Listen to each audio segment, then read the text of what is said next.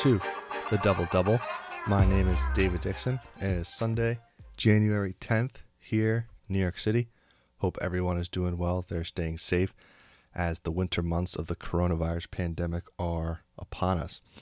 Coming up today on the podcast is a really fun conversation I recorded last Wednesday with uh, Coach Sass. We broke down the college football national championship game between Alabama and Ohio State. Really got into the weeds, broke it all down. It was a lot of fun. Uh, the fun ended very, very, very, very quickly once we were done recording the episode. As we both saw the news of the terrorist attack on the United States Capitol down in down in D.C. Uh, Wednesday was was probably the darkest day of one of the darkest periods in American history. Um, and I've held this podcast for a few days, mainly just because uh, I didn't think that it was right to one release a podcast about college football when much, much, much more important things and bigger things were going on. Uh, and two, I just didn't really know what to what to say about it because uh, it's incredibly upsetting. Not just that it happened, but that uh, but everything that as we just keep learning more and more and more about the attack that uh, that the fact that the Capitol Police wasn't ready, even though on different social media sites people were organizing it. It was a thing. You see some of the T-shirts people were wearing of it was planned out. Um, so there needs to be a 9/11 style commission report investigation on why the Capitol Police was not ready for something like this to happen. Because if you didn't think something like what happened on Wednesday could have happened as Donald Trump with our president and all the hate and the all the hate that he spews out and the lies, you haven't really been paying attention. So we need to figure out why the Capitol Police wasn't ready. Um, we also need to hold and hold accountable all of the all of our so-called, you know, all of our elected officials, all the people who so-called have the best interests of the country in mind, that they take an oath to defend the Constitution. All of the Republican congressmen and women and senators who still voted to object certain states' electoral college result, even after the terrorist attack, in which the mob had IED bombs, zip ties, weapons, plans to attack and kill elected officials, including Vice President Mike Pence and Nancy Pelosi. Um, all those people need to be held accountable. They need to, if they're not going to resign, they need to be completely shut off financially from all their donors. They need to be held accountable at the voting booth if they are up for election anytime soon. They need to be constantly reminded of their sedition and insurrection that they caused to the United States, that they do not that they do not uphold and did not uphold the Constitution, and that um, if any of them had any character, they would they would resign immediately for the role that they played in instigating this this attack, and uh, it goes all the way up right to the president of the United States, Donald Trump. He needs to be impeached as soon as possible. He needs to be convicted in the Senate and he needs to be removed from office and face prosecution for his acts of, of really treason against the United States for inspiring this mob of domestic terrorists to try to overthrow the democratic constitution process that that we have. Um, it was a really really dark day and it's been a really dark few days here in america um even in all the darkness there are there's there's one hero who i just want to mention and shout out on the podcast this uh, Capitol police officer named eugene goodman he went viral on wednesday as he was backing away and getting chased by a mob of uh, white rioters. Uh, Officer Goodman is is a black man and chased up the stairs through the halls of the Capitol. And what we learned today was that he was protecting the open door to the U.S. Senate. He prevented the rioters from getting into the chamber while there were still senators in there. He defended our democracy from these tyrants and these terrorists. And I don't know what type of awards we can give him, but we just need to remember that even in all of this darkness, there are there are true heroes out there. There are true Americans, real patriots, like Officer Goodman, and we need to commend him and remember that uh, just how close we came to having in the darkest day of this presidency, the dark, really dark period, from being even even darker. And um, for all the Republicans who are calling for unity at this moment and that impeachment isn't the right thing or resignations, on September 11th, 2001, one of the targets of Al Qaeda was the United States Capitol. They didn't succeed because of true patriots on United Flight 93 who overtook the terrorists and crashed the plane and they all died uh, protecting the Capitol. Um, we're still fighting terrorists 20 years later. It's still never forget. Three days after a successful attack on the United States Capitol, Republicans are calling for unity. And not all Republicans, but the majority of Republicans currently in office are calling for unity. They're calling for forgiveness that, hey, if we impeach Trump again, we don't know what he'll do. That's the point. He already inspired a mob of domestic terrorists to attack the United States Capitol to try to commit a coup to overturn the election. Twitter and Facebook say that he's too dangerous to use their platforms. If you can't tweet, you cannot have the nuclear codes. It should be that simple. And so appeasement has never worked in history. And if we appease Donald Trump, we don't know what's going to happen. And it could very, very likely have another event just like the one on Wednesday and be much, much, much worse. So, um, I don't know if people are interested in college football this week. It's hard. It's been hard for me to get super into it, but you know, if you want to just escape for a couple hours and listen to me and Coach Sass talk about college football, great.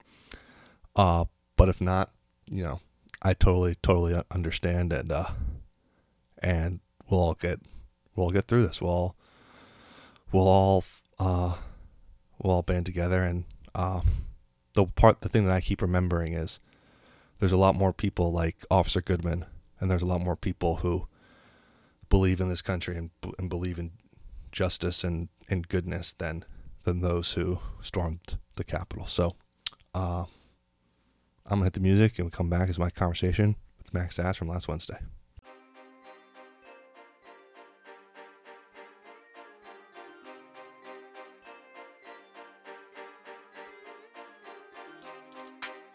Now joining me, all coming off one of their program's biggest wins in recent memory, is my good friend Max Sass. Coach, what's going on? Not much. Floating on cloud nine, or at least I was on uh, the night of January 1st. Uh, but happy to be in 2021. Exactly. 2020 was a long year for everybody a lot of ups, a lot of downs, and 2021 started off on the right foot if you are a fan of the Alabama Crimson Tide or the Ohio State Buckeyes. Just jumping right into it, what we're going to do today is we're going to preview the national championship game, which, as of our recording on Wednesday, January 6th, is still scheduled for the 11th, so upcoming Monday at 8 or 8.30 on espn you know it's a classic they say it starts at 8 then it actually kicks off at 8:52, you know, just something crazy like that. They have announced that if the game needs to be postponed for COVID issues either at Ohio State or at Alabama that the game would be made up the following Monday on January 18th. Uh, we can get it, get into all that, but it is Alabama versus Ohio State and let's just jump right into recapping the semifinal games. Let's start off with your team. Ohio State played Clemson in New Orleans, and it was Buckeye domination. It was. It was impressive. Uh, it was nervy at first, right? If you uh, if you had polled Ohio State fans or you know Ohio State Twitter, which I was certainly following very closely after Clemson just sort of marched on down the field for an easy uh, seven uh, nothing lead. Um, I think there was a lot of not great feelings in uh, Buckeye Nation, but it ended up being um, a, a, game that took Ohio State uh, some time to settle into, and settle in they did quite comfortably, I'd say. And it wasn't just that they settled in comfortably and got into like the flow of the game the way that we sometimes think about uh, in big games teams come out a little too juiced and that they have to settle in. Their settling in in this one uh, was domination. It was touchdown after touchdown big play after big play. And we talked last week at length about how ohio state needed to convert offensive possessions and red zone or red zone opportunities and other possessions where where they're on the Clemson side of the field into six points, into into touchdowns, and they did that so well the throughout the entire game. You know, they scored 49 points. They they won the game 49 to 28, and their ability to to capitalize just it really changed how Clemson wanted to play and that was very obvious. Yeah, I, I think that it, it.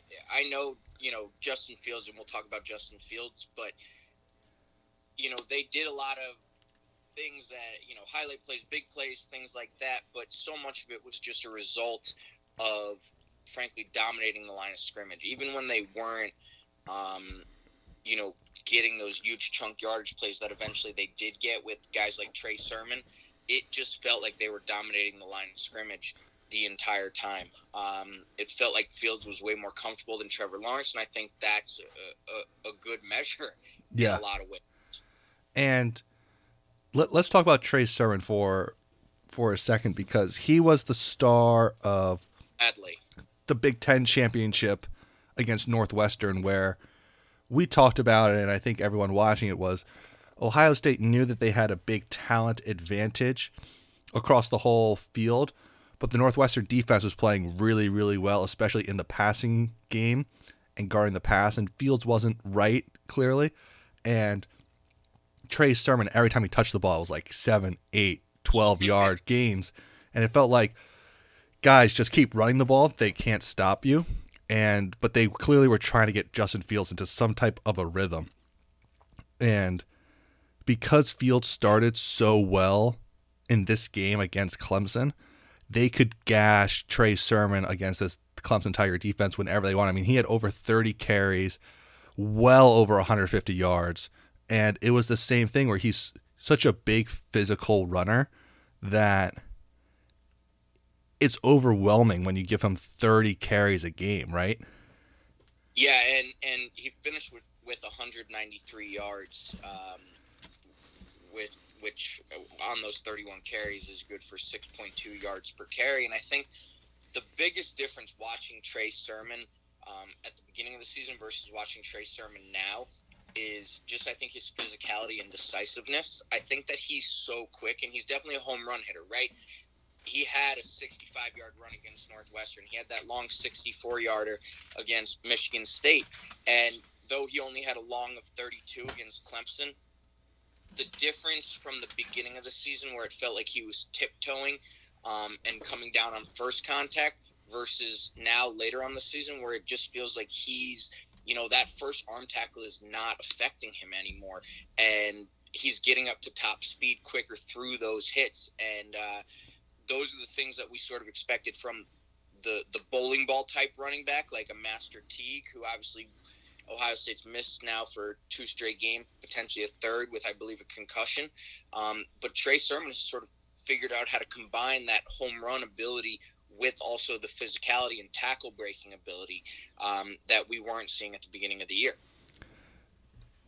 It was offensive domination, and want to shout out the tight ends as well for Ohio oh State. Oh they they are not a focal point of the offense, right? It's not an area that I'm sure the other team's defense spends a ton of time on. It's not an area where clearly the broadcasting trio that ESPN had spent a lot of time prepping, right? Because they seemed genuinely shocked that the Ohio State tight ends were big parts of the passing game. And just one play sticks out in particular, I believe is the second quarter. They run this play action where Field is running all the way to the left and the tight end just sneaks out all the way to the right side of the field. And they kind of throw it back to him, and it was an easy pitch and catch touchdown. And it's just a reminder that Ohio State and Clemson, but but especially Ohio State, that even their quote unquote weaker parts of the offense are still awesome football players. And when you have a guy like Ryan Day calling calling the plays and getting these awesome big athletes in space, really good things happen.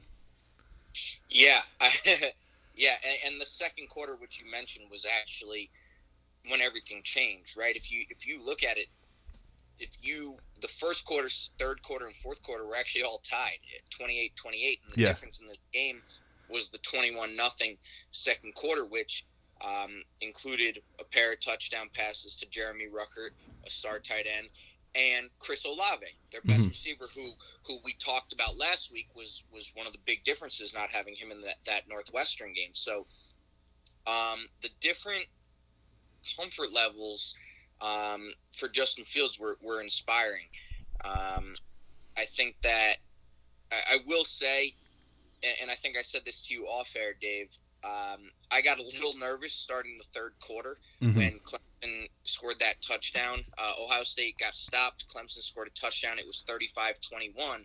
And it just felt like if Ohio State didn't answer there, Clemson was strong enough and potentially with halftime adjustments could have come back and won that game. Yeah. Um, the Ohio State answered, which was great. Olave caught that 56 yard pass over the top from Fields, and uh, it was all Buckeyes at that point. But um, it was a dominant game, but I don't want to say the game was over at halftime because because it certainly didn't feel that way to me.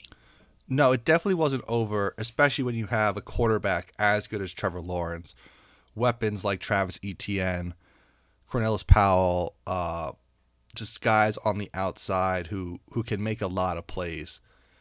That you're right, it it wasn't over, but the biggest thing that stuck out to me was how Clemson hurt themselves with their lack of aggression on fourth down in the second quarter. So this counts for the second quarter, but but but yeah, let, let's let's talk it through. So the game is tied 14 to 14. Clemson has the ball. They're on their own 43 yard line. It's fourth and two. They go in. So so this counts as the second quarter, but the they have possession as as the first quarter ended and the second quarter began and Clemson decides to punt, tied 14 to 14, fourth and two on their own 43. Clemson punts, Ohio State scores the next possession. In my mind, yes, you're you're trying to play the field position battle in in that moment, but you have Trevor Lawrence and you have Travis Etienne, and you're saying we can't get two yards. That that would have been a spot where I would go for obviously hindsight 2020, but I'm I want to trust my guys and my first round picks and all American players to to make a play. Later on in the second quarter, fourth and three on their own 43 yard line again. This time Clemson is down 28 to 14. Ohio State has added two more scores with 3:20 to go in, in the second quarter. Clemson decides to punt again.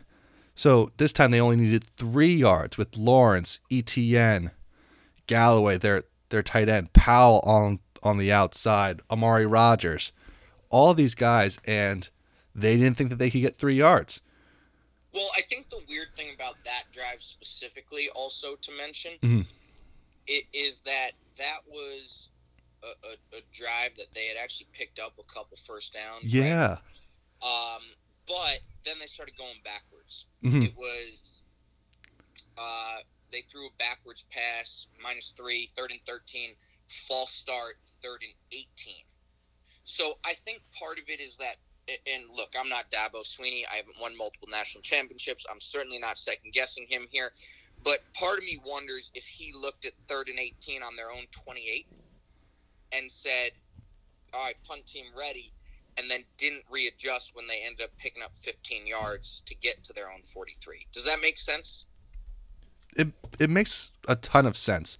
Uh, but I think it's just the way the momentum was going. for sure, I, for sure. I, I think so. I think that's part of it. I also think the other factor in it is that Travis Etienne, as we established, you know, when we were talking about this game, did not run the ball well against Ohio State last year. No.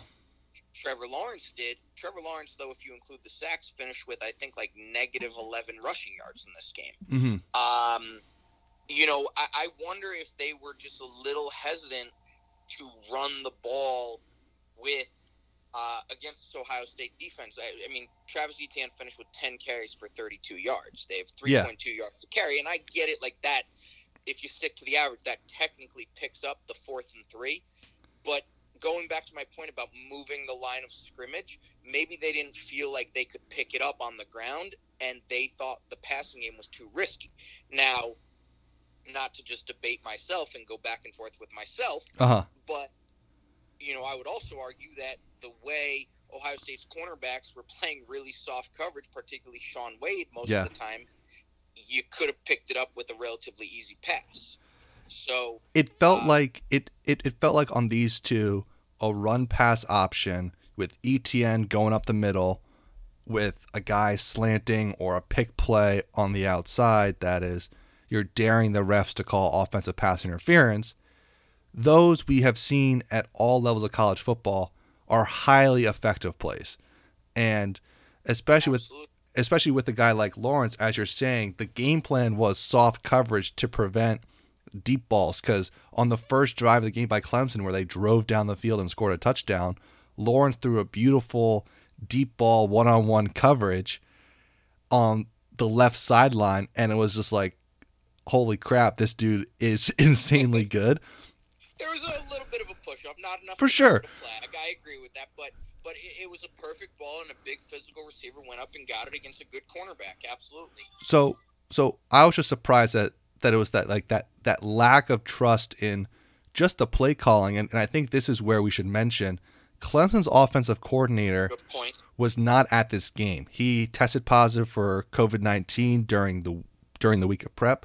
He was at home. We are rooting for him and hoping that that he gets better. But his absence, I think, was really felt here, uh, just because it's it's that unknown of someone new calling the plays. You know, it was more of a team effort. As you said, Dabo maybe is more focused on, hey, let's get the punt team ready, and he wasn't able to adjust in time. Hey, fourth and three, let's run a RPO play action and quick slant and let's go pick up this this first down because Ohio State gets the ball back and they score and they're up 35-14 going into halftime. Yeah, yeah, and and it, I think in a lot of ways, um, it was and could have been a backbreaker for Ohio's uh, for Clemson. Excuse me, especially considering that um, Ohio State was getting the ball back to start the third quarter. 100%. and I think that could have put the game away. I know it it didn't because they didn't capitalize there. They threw an interception. Um, you know, an interception in the end zone, by the way. Yeah. Um, That was the that, that was the worst throw Fields had all night and worst throw in a while where it looked like he may have gotten hit. He didn't get all of it, but that was double coverage that turned into triple coverage. That was just a bad read. think he was trying to throw it into the seventh row. I haven't heard the quote, but like, but that's my assumption, right? Yeah. Like my assumption was he was trying to just throw that away into the seventh row, and the ball got tipped, and he just didn't get the mustard on it that he needed to. It, it's just Yeah, it, it, it was certainly disappointing because it felt, um, in a lot of ways, that if Clemson was going to come back, that was sort of the turning point, especially because they then marched 80 yards in under four minutes um, to score. Exactly. and, and, cut it to two scores. So, um, it, you know, it, it, and don't forget, if I'm if I'm not mistaken, that ensuing kickoff was then Ohio State's only up 14, and that was when Demario McCall made the the poor decision to not catch the ball that landed on the one yard line and then bounced up and had to recover essentially a loose kickoff on the nine yard line. So yes. Now they were staring down the barrel of their own end zone too. Like it, it just didn't. I felt a little nervous. I'll admit it. And there were moments in the second half where, as as you were saying, where there were chances for Clemson to start creeping back. They weren't able to capitalize. Part of it was it was in the third quarter when Lawrence fumbled, right? On yeah, that, what a bizarre that, that yes. So Ohio State scores the, on that 91 yard drive to push it back to a three score game, 42 mm-hmm. 21. Then Clemson gets the ball back, and Lawrence. It was a very bizarre play. He like placed his hand on top of the football after he had fumbled it, assuming that was enough to possess it and it wasn't. Like it, it, it was very weird. It it was the first 21 year old mistake that we've seen Trevor Lawrence make pretty much his entire college career. One of the very very few where he he had one of those brain fart moments where he didn't jump on it and and cover it up. Maybe he didn't think he had fumbled it. Maybe he thought that he was already down. I'm not Trevor Lawrence. I don't know, but you're you're right that that when you're watching the play unfold, especially once they really slow it down on replay, you're like, this is weird. Especially because it's a guy like Trevor Lawrence who seemingly makes the right play so so often, right? He's always making the right play, the right read. That was the first time I was like, this is weird.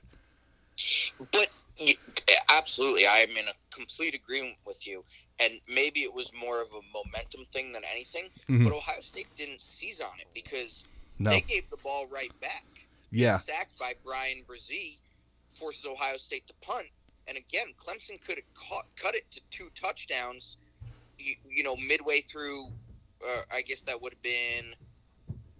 Uh, I'm spacing that. I guess would have been uh, the end of the third quarter there, and they didn't. They ended up punting it back. They ended up gaining four yards. that's the that's that's the last and that drive was, that I, that was the drive with the false start. Yes, that was fourth and one. They're on their own twenty-two. The same thing as as the end of the first quarter, where they have the ball. It's the end of the end of the third quarter, going into the start of the fourth quarter. Fourth and one. This is the classic Tom Brady sneak play where you take your six foot five plus quarterback, have him fall forward over the left guard and gain a yard, right? And this was well, the crazy part. The crazy part, don't forget, is they had just tried to give it to Etienne, who got stuffed. Third and one, who did not get it. Yeah, that's why they were in that fourth and one situation because Ohio mm-hmm. State stood tall there. Yes, and I don't know if the pre-snap uh, read was wrong if Lawrence trying to go hard count to try to draw the guy off sides, but it ended up leading to a false start on the offense, pushing them back five yards. And at fourth and six, inside your own 20, even down 21 points, it's really hard to to go for it there, right? So that was that was the first time really where it was a self-inflicted wound in terms of uh, in terms of a penalty on one of these big plays, and give Ohio State credit. They they take the punt, and on that possession, they come down, score a touchdown, officially ending the game at 49-21. And thank God they did because the rest of the game was super ugly. Clemson yes. touchdown, Ohio State punts, Clemson go Clemson uh, turns it over on downs. Ohio State punts again. Clemson interception. Thank God I was enjoying the revelry and merriment of, of, feeling, you know, sending gifts of of hey, that's the knockout punch to to you and other friends. Yeah, I didn't I didn't see how ugly it had gotten. so, which which brings us to a couple questions I had for you about okay. about Clemson. So they are one of the best programs. The last they are they are at a talent advantage over almost everyone in the ACC. But 3 of the last 4 games that they've played against teams that I'm calling, you know, at their level, right? Mm-hmm. In terms of talent, their defense has given up 40 plus points. LSU in the national championship game last year, the first game against Notre Dame, Ohio State this year were we giving them too much credit for this for their vaunted defensive reputation against other elite programs because when they were winning championships they had four starting defensive linemen starting corners in you know NFL starting corners. Sure. Were, were we just too high on Clemson defensively this year? Maybe moderately but but generally I, I would say no. I think that if you look at I think you got to dive a little deeper, mm-hmm. and and this isn't even that deep of a dive, but look at the teams they gave up those points to. Yeah. Right. LSU. Okay. Best quarterback season in the history of college football. In, in, in you know Joe Burrow has that year. They're flying high, and oh by the way, he has three NFL receivers, including you know guys were going to be first round picks. Yeah, they so like th- that I, offense I, had I five first round picks. They had Burrow, Clyde Edwards-Helaire, Justin Jefferson, and Ja'Marr Chase and, Dar- and Terrace Marshall are going to be first round picks this year. Yeah, and so I, I think that that's you know I'm okay saying like anyone's given up 40 points to those guys. Mm-hmm. Um, this year's OSU team, I've been saying it, Dave. I've been saying it all year. Like this is their most talented team at Ohio State since 2015. I mean, this team is just absolutely loaded talent wise. Um, and then Notre Dame, I, I think that one's a little bit fluky. You're on the road, you're at Notre Dame, you're without your talismanic quarterback. Um, I know that doesn't affect the defense, but but it took them a minute, and also that game went to double overtime. Don't forget. Mm-hmm. So, yeah. you you know, I, I think it's just unfair to to completely not mention that there were also two drives that Notre Dame got to start from the 25 yard line. For sure. Uh, I just think that the Notre Dame game away is the one that bothers me the most. Mm-hmm. I think if you're not giving up 40 points to that LSU team and this Ohio State team, um, something crazy amazing happened. Yeah. And I also think that as they talked about before the game, they talked about during the game a lot. Kirk Herbstreit actually, I thought, did a very good job, even not being there in person. Um, they talked a lot about how Ohio State's offense huddled more, mm-hmm. how they were changing paces, and ultimately the talk about Brent Venables sign stealing and you know last second adjustments. Ohio State rendered it moot in a lot of ways um, because of their game planning. And I think it was because they had so much time to plan for that. I think it's because they have one of the three or four best coaches in all of college football and Ryan Day. Um, I think they have excellent coordinators and offensive assistants, including Kevin Wilson, who, you know, coordinated some amazing Oklahoma offenses back in the day. Ohio State was as prepared and as talented as you can get. That combination will happen almost never. That's very true. Everything you said was was very true. I just I feel like. And Dave, sorry, because yeah. before you make your counterpoint, the last point I uh, the not the other the last point I want to make about that is just that I talk about great coaches. Like that LSU team had five what we expect to be first round picks on it, and was coordinated by a once in a generation coordinator in Joe Brady, right? Like mm-hmm. that's the other thing. Yeah. So I, I know what your point is going to be, but I just wanted to say like that's sort of the equivalent of what Ryan Day was doing with Ohio State this year.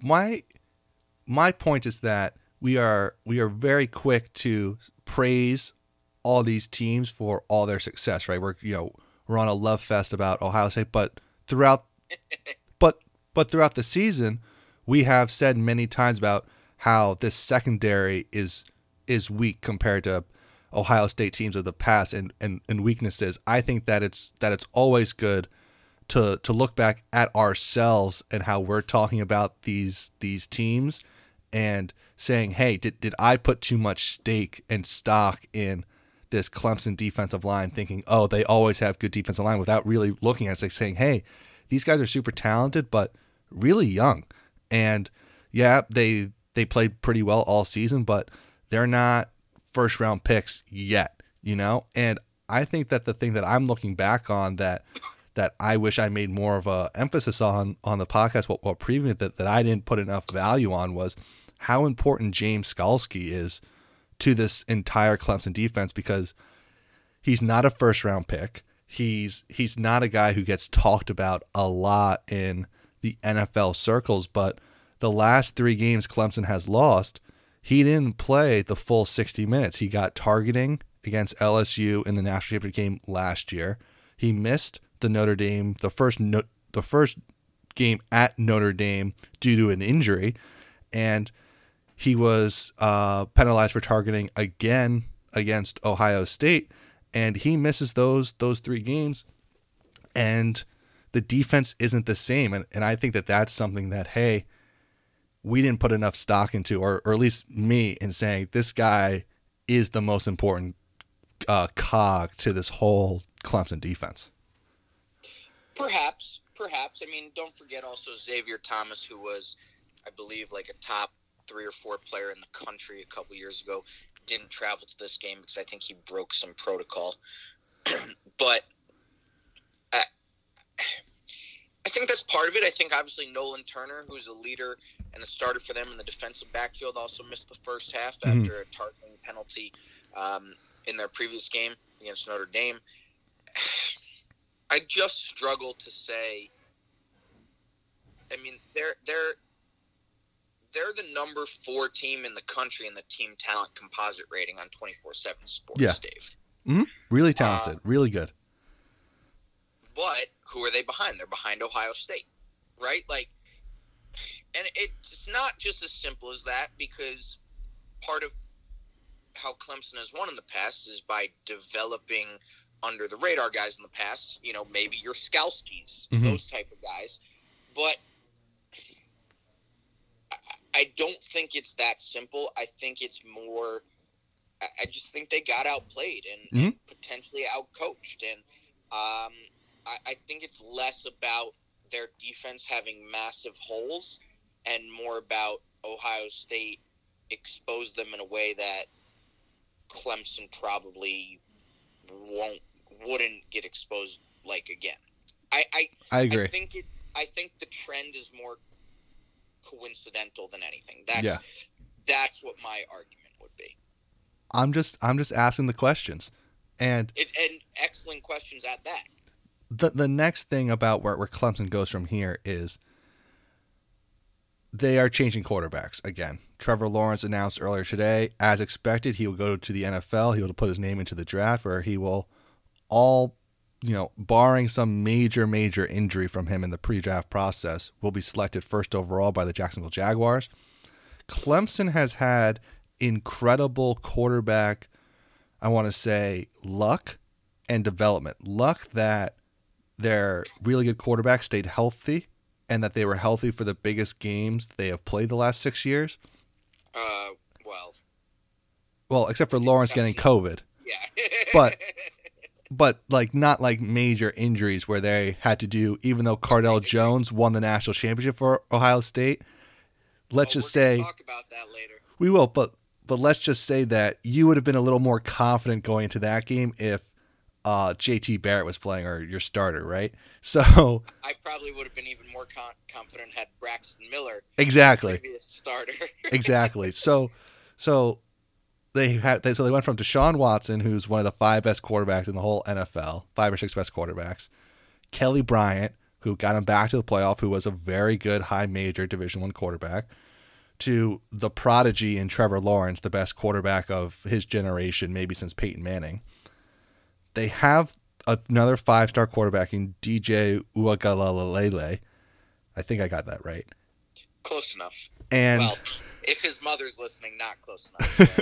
well, this program is really, really talented. And as we've seen from Notre Dame, you can have a really talented team, but to keep up this level of national dominance, they need to continue this quarterback luck and and development, and it's to be seen. DJ played great against Notre Dame, who had big stats, I think, against uh, Boston College. But it's you know, it's it's on him now, and and we'll see where Clemson goes as as they turn over another quarterback. And I think the other thing that either potentially helps or hurts the next quarterback is that Justin Ross was probably expected to be their best wide receiver this year, and he missed the what would have been his entire junior year this yeah. year with uh, a spinal cord fusion injury or, or, or, surgery. You know, something something serious that that we would never wish upon anyone, and and I think that hurt them. Now, guys like Cornell Powell and Amari Rodgers proved to be excellent uh, options. Frank Ladson, Joseph Ngata and uh, again, forgive the pronunciation, um, are obviously very good. But the way DJ Uiagalelei his tenure starts next year. I think a lot depends if Justin Ross goes to the pros or if he's back at Clemson, because mm-hmm. otherwise he's going to be thrown to, you know, uh, you know, Dabo Swinney's son Drew, who's a five eight walk on. Like right. I, am exaggerating. Obviously, they have more talent than that. Ajou Ajou, um, you know, like I mentioned, Ladson and Ngata, Brannon Spector. Um, EJ Williams is a very highly touted young receiver, but in terms of established guys, Powell and Rodgers are going. You know, they're both seniors. Yeah, they're both likely NFL players, or at least play their way onto a late round, fourth to seventh round pick with their performance all season. The last thing that that I want to talk about about this game before we move on to Alabama versus Notre Dame is the targeting call on James Skalski. This was okay. not the traditional type of targeting call that that we see where it was a helmet to helmet type hit, but this was a clear and obvious targeting penalty. He lowered the crown of his helmet even though he hit Fields in the ribs, hip area, like and not the head, the targeting call is designed to not just protect the guy with the ball getting hit, but also the guy who is doing the hitting. A lot right. of people on on Twitter and in college football circles pointed out that with the side by side photo comparison, that the way Skalski went into the hit was very similar to how Ryan Shazier, the great linebacker for the Pittsburgh Steelers, went into a hit a few years ago that uh, basically ended his football career very scary. I mean, great NFL linebacker, maybe even better at Ohio State. Yeah, and almost ended his his and, and it, it ended his professional career and almost led to much much more serious long term damage. The targeting call gets gets a lot of I'll say complaints on Twitter during during big games because you don't want to see these guys get ejected, but you're not going to make football safe. It is a collision violent sport, but the targeting rule I think has worked and that there are fewer targetings now than there were a few years ago when they first put this in. That is true, but that doesn't mean the rule doesn't need to be modified. Explain because it's mm-hmm. because my understanding of how it is now is there's the guy up in the booth. They're watching the game. If they see something, they buzz down, they throw the flag, they look at it closer, and if it's leading with the crown of the helmet or helmet to helmet hit, it's it's an, an ejection. Sometimes it feels harsh, but if that's the rule, that's the rule, you know? Sure, but if it's harsh, why can't we change the rule? Because I, I think, it, and for a lot of Ohio State fans, it was very much poetry in motion after what was a very questionable ejection of Shaun Wade last year. And I think that's why I have some sympathy. Obviously, Skalski is a senior. Uh, obviously, with the eligibility rules with COVID and stuff, he could come back next year, but you know, who knows what's going to happen? But in, in, theory, this very well could have ended his career. Um, you know, I understand there is a price to pay. It was targeting. Uh, I completely agree with that. James Skalski either needs to have better discipline or be taught better to pick his head up when he tackles, but Fields spun into his helmet. You, you, you know what I mean? Just like Shaun Wade blitzed Trevor Lawrence last year, and Trevor Lawrence ducked into Shaun Wade's helmet.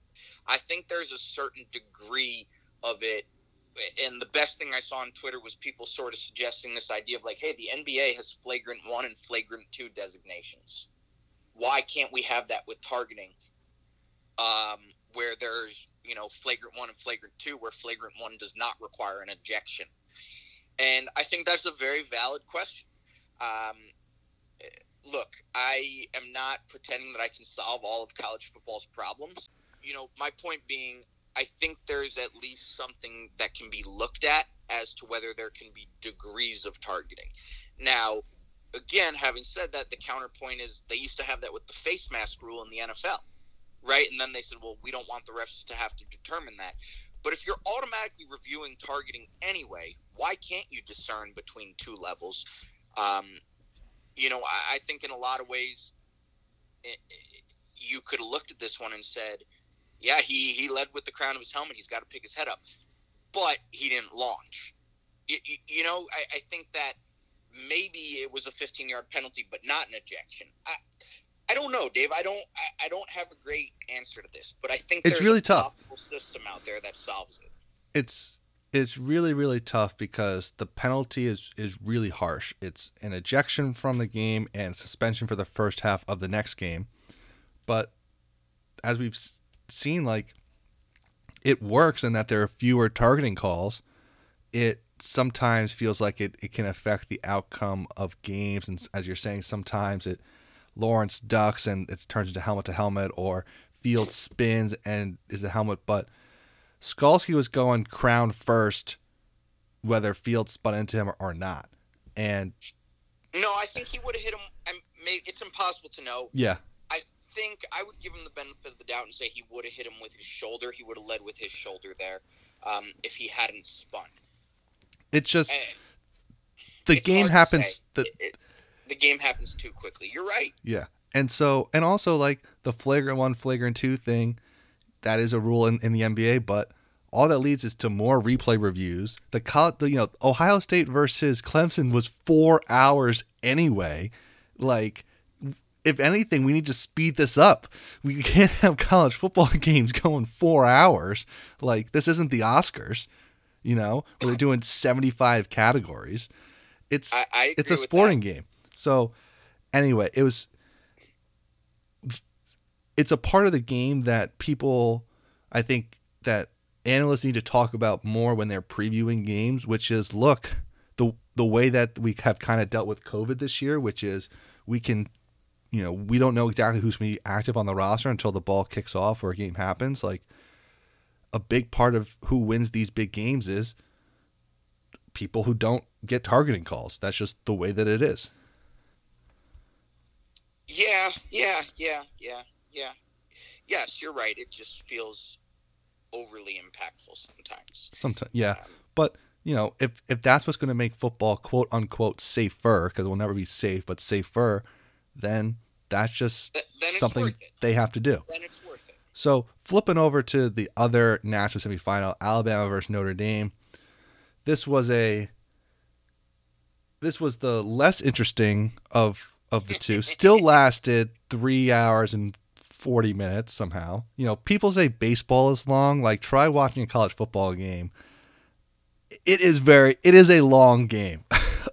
um, yeah, but at least you don't have to watch the Mets bullpen.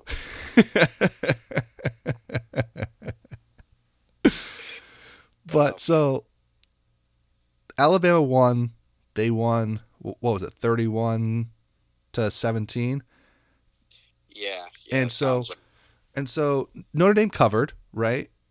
They they cover the spread. That's not the same thing as, as winning the game, but this launched the whole thing about the Notre Dame narrative about 31-14. 31-14. Yeah, 31-14 about they lost another major bowl game. Notre Dame is not at the same level at these guys. Why do we keep having them play? They're independent, blah, blah, blah, blah, blah, blah, blah. The same Notre Dame narrative continued. And I I kind of want your thoughts on where Notre Dame is in terms of the national picture uh in in college football before I give my kind of mini mini rant about it. Um I think Notre Dame is in Tier B. Okay, and and I think that we talked a lot about the talent differential going into this game, and Notre Dame is the eighth most talented team in the country according to the 27 24/7 Sports uh, team talent composite rating, which is nothing to sneeze at. Yeah, but they overachieved if, if you take that as where teams should line up and finish. A- absolutely. And I think that ultimately the gap has actually gotten bigger in a lot of ways. Um, you look at playoffs without, I, there has not been a single playoff without two of the three of Alabama, Ohio State, and Clemson in it. And, um, and I know I'm not answering your question about Notre Dame directly here uh, by referencing the fact that like Texas was the fifth most talented team in the country this year, and that's why Tom Herman got fired. And the gap is getting bigger because I think it's 49 out of the top 100 recruits in uh, the class of 2021 have committed to either Georgia, Alabama, Ohio State, Clemson, or LSU. 50% of the 100 most talented guys in the country. Right? So that shows that there's a clear gap. And for me, Brian Kelly has done as much with what he has as anybody, right? Mm-hmm. He's now made two of the last three playoffs. He's won, I think, 10 games in at, at least two, uh, I think the last three years. I'll have to double check that. Yep. But for them to reasonably expect to win a national championship, which I think is the goal, I assume is the expectation. For sure. Um, they have to jump into that group with LSU, Clemson, Ohio State, Alabama, and Georgia. They just do, to be perfectly frank, because the gap is getting bigger, not smaller. That is that's that's everything you said is true and it is very fair. There is a changing of the guard in the way that people do recruiting, which is the elite teams keep getting better and better and better, right?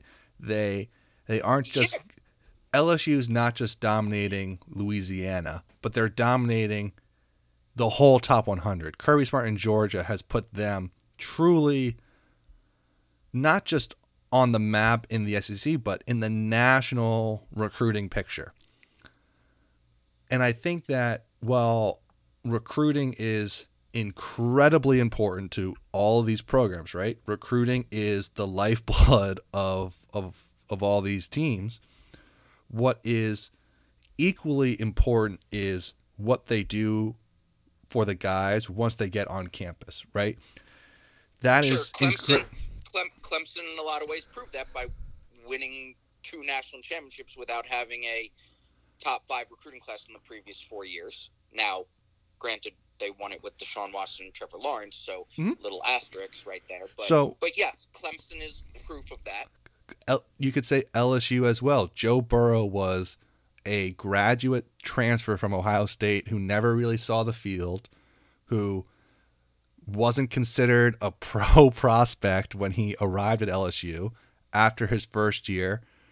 Maybe would have gone undrafted. He was in the five. He was in the fifth to seventh round range and they just he just kept getting better and better and better. Their wide receivers, they all they weren't getting they were four star recruits, but they do have some three and four star guys who have gotten so much better. Not everyone is Najee Harris the way that Alabama has, where they were a top three player in the country and have stayed that way, like Trevor Lawrence. It's so much is what they do when they're there and how that they help get to the next level. I don't think Notre Dame is years away from really competing for a national championship. One is that they will be back. That's just the nature of it is that we've seen for this whole season is that college football is driven by the money. It's a television entertainment sport first and foremost, and people care about Notre Dame. People watch Notre Dame play football.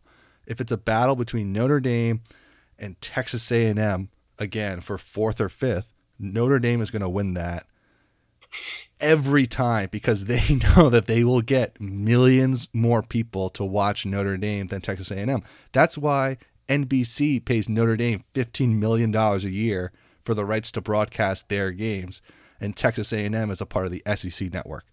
Valuable, but not just not getting exclusive NBC Sunday afternoon t- television rights. They don't need to be in a conference. They don't need to join the AC. Their schedule is tough enough without being 100% in the ACC or really any other conference. As Ari Wasserman, one of your favorite guys at The Athletic, who writes about recruiting and, a lot Yes, about Ohio fan. State, in an article you referenced a few weeks ago about what teams and what recruits really look for when they're going through the process is winning is good, winning national championships is good, but a big but a big part for all these guys is how are they going to help how is the school I'm going to go to help me reach my goals and get me to the next level? Ohio, uh, Ohio State helps guys put guys into the NFL. L- LSU, Georgia, Notre Dame has put plenty of guys into the NFL recently. They've helped put linemen into the NFL.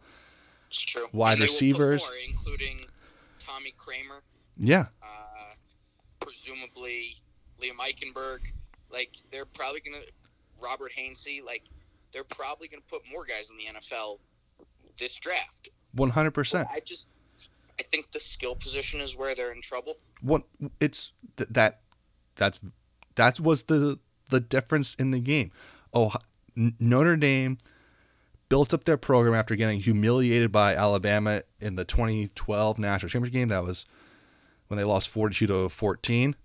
Yep. They completely rebuilt their program, and they competed at the line of scrimmage in this game. They were able to run the ball. The difference in this game is they didn't have four Heisman Trophy finalists on offense that I mean, like if, if if you want to talk about what the difference is, is that they don't have a first round pick at quarterback. Mac Jones is gonna be a first round pick. Ian Book has won a lot of games, but he is not a first round pick. He'll get a chance in, in the NFL and he may be good, he may not be good, but he's not a first round pick, not a Heisman Trophy finalist. Kyren Williams is a sophomore, really good, but not Najee Harris, who will be a first, most likely a first or second round draft pick and a Heisman finalist yet. They don't have DeVonta Smith, who is the Heisman Trophy winner and had over 100 catches, 1,600 yards, and 20 touchdowns. Who, breaking news to anyone who's only watched that game, no one could tackle him the entire season. LSU couldn't tackle him. Florida couldn't tackle him. This is not a Notre Dame problem that they are 10 years away from competing or that they have to completely revamp and reload the way that they did after 2012. They are really close to being at the level of Clemson, Bama, Ohio State, Oklahoma, the general SEC. They have their own challenges in terms of recruiting, which is one, they have more of an academic standard than some of these other schools. Two is South Bend, Indiana in the wintertime is cold. It is And it's not hard to get to. And it's hard to get to. yeah, but they also have their own advantage as well, which is the Notre Dame pedigree, and they're putting guys into the NFL. So as long as they keep saying we're going to help you get to the NFL, we're going to get you into the NFL, that's what really really matters. And if they just keep helping develop guys, they aren't that far away. It felt like they were far watching DeVonta Smith run these screen passes and slants for touchdowns, but it was like he's doing that to everybody. He will likely do that to Ohio State. For sure. And for so- sure. Probably to a slightly lesser degree, but absolutely. And so this this like funeral that we're having for Notre Dame is you, it's just it's just wrong. It's just it's it's wrong. Like It's it's it's certainly a bit premature. I mean, especially when you look at the fact that uh, amongst the seven most talented guys on their roster, based on their um, recruiting rating coming in, three are true freshmen this year: Michael Yeah. Mayer, Jordan Johnson, and Chris Tyree. So you have to assume that you know they're going to be really talented. And the point Ari Wasserman made is that they have a really highly touted quarterback coming in yeah, um, Tyler Buckner or Buchner from California, uh, and he can sort of do for them what Lawrence and Watson did for Clemson. Now, here's the difference: Tyler Buckner is the 65th best player in the country, not the single best player in the country like Mhm. Trevor Lawrence was. Um, here's the other problem: the last time we all thought Notre Dame had this level quarterback coming in, it was Phil Jurkovec. Phil Jurkovec is now at Boston College, mm-hmm. where mm-hmm. you, you, know he he was good, but not the best quarterback in the country. So I, I'm just saying, I don't think we can rely on that. Notre Dame's really good, but if you, you, can make the same argument for Michigan, they have this kid JJ McCarthy coming, mm-hmm. in, who's a five-star quarterback. Can't you argue that they're actually closer to to a national title than Notre Dame is, depending on which quarterback you believe in? You could easily make make the case that that Michigan is very close because they are a nine and this year was weird, but they're like a nine or ten win team in in the Big Ten almost every year. They have a really good coach. They have had bad quarterback luck that guys get hurt. They, they don't play well. No continuity there. But what what Notre Dame has has proved, and the way that I'm more optimistic about them than Michigan, just a little bit, is because after 2012, they took the embarrassment, they took the hurt, and they went to work. They revamped how they recruited. They revamped how they developed players, and it got them back to this stage. And now they see how much farther they have to go. Brian Kelly's just going to say, look, we're not that far away, and I'm going to prove it to you guys. And when we get back here, we'll have better skill position players. It's quote unquote bad luck that Michael Mayer, who might end up being the best tight end in the country and have a Kyle Pitts level uh, season where he'll be a top 10 pick because that dude is really, really good. He was a true freshman. They didn't maximize the skill position players that they had. And part of that is due to Ian Book's weaknesses as a quarterback for as good as he is. He's not Mac Jones, he's not Trevor Lawrence, he's not Justin Fields. He's he is who he is and they won a lot of games with him and they were clearly the fourth or best, fifth best team in, in the country. So so they lose 31 to 14.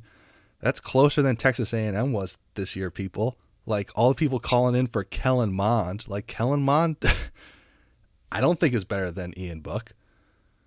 Like Uh, different, different. but the the point of this is while the Notre Dame narrative is that they're so you know they're quote unquote years away, it's because Alabama has completely modernized their and transformed their entire program. And I know I keep harping on this point, but would you have ever imagined at the beginning of Nick Saban taking back over Alabama and their dynasty in the early 2010s that they would have three Heisman finalists on offense, setting scoring records, throwing the ball all, all over the field, outscoring teams, and that having their wide receivers basically single handedly winning games? Like, the, like the credit should go to how Alabama has completely transformed their whole program. A hundred percent. But Mm-hmm. when is it easy to transform your offense, Dave? It's when when you can recruit that that Yeah, that way. absolutely. It's a big problem that Notre Dame doesn't have a single top 50 player committed in the class of 2021. You're right. It's it's a problem to really compete at that level, but I they're going to make it back to the playoff and they're going to keep making it back and they're going to keep getting closer and closer and eventually they will win one of these games. It's probably not going to happen next season, but you're right. They Four or five years down the line. Because ultimately, a game is played over four quarters. yeah, But um, I'm just not sure that they can win two games in a row against this level of team. it's it's interesting because the two the two teams that, that they lost to in, in the playoff when they've made it, Clemson in 2018, who won the national championship and has the best quarterback of this generation in 25 years, and they lost to Alabama, who is incredible, just like clearly the best team in the country Yep. and had three or four guys who could have won the Heisman this this year. And you still have Nick you still have Nick Saban who is still the same standard bearer of we're going to do all the same things that we did before. We're going to compete at the line of scrimmage. We're going to play really good defense. It's what you're saying is that because of what, of what Nick Saban was able to do in the early 2010s, in 2015, 2016, that he's now able to go out and recruit the best receivers, the best corners, the best linebackers, but he had to start somewhere where they didn't always have recruit, you know, to be really in on the three or four best receivers. There was a time when Alabama wasn't getting those guys. Oh, absolutely. Notre Dame is there now. How do they how do they get into that conversation? I don't know. But they're going to hire the best coach in college football history. That worked. That worked, but Alabama also hired a lot of guys to work on the offensive side of the ball. Lane Kiffin, right? As much as we like to make fun of Lane Kiffin, he's a fun coach to play for with the way with with the type of offense he has.